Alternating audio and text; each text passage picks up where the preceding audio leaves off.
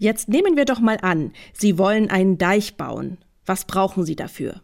Erstmal einen guten Plan und Platz, ist ja klar.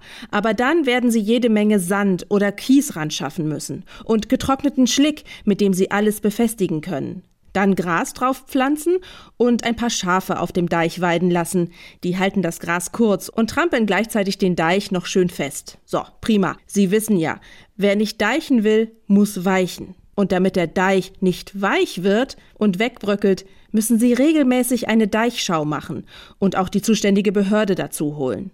Früher hat das der Deichgraf gemacht, den Job kennen Sie vielleicht, aus dem Schimmelreiter von Theodor Storm, wo der Deichgraf Hauke Haien auf seinem weißen Pferd durch die sturmgepeitschte Nacht galoppiert ist und, pst, das soll er noch heute tun. Aber jetzt nehmen wir doch mal an, Sie wollen einen Deich bauen und stellen fest, dass Sie doch mehr brauchen. Also nicht nur einen Plan, einen Platz, Material, Schafe und eine regelmäßige Wartung. Das reicht nicht und davon könnte uns besagter Deichgraf Hauke Haien sein grausiges Lied singen.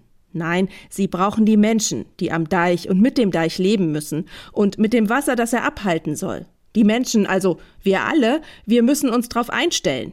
Das Wort Deich ist nicht umsonst verwandt mit dem Teich. Und sicher, so ein Deich ist eine trockene Angelegenheit, aber ein Teich am Deich kann riesig werden. Das sehen wir jetzt in den Überschwemmungsgebieten. Und darauf müssen wir uns einstellen und vorbereiten. Lassen Sie uns ein bisschen mehr Deichgraf sein.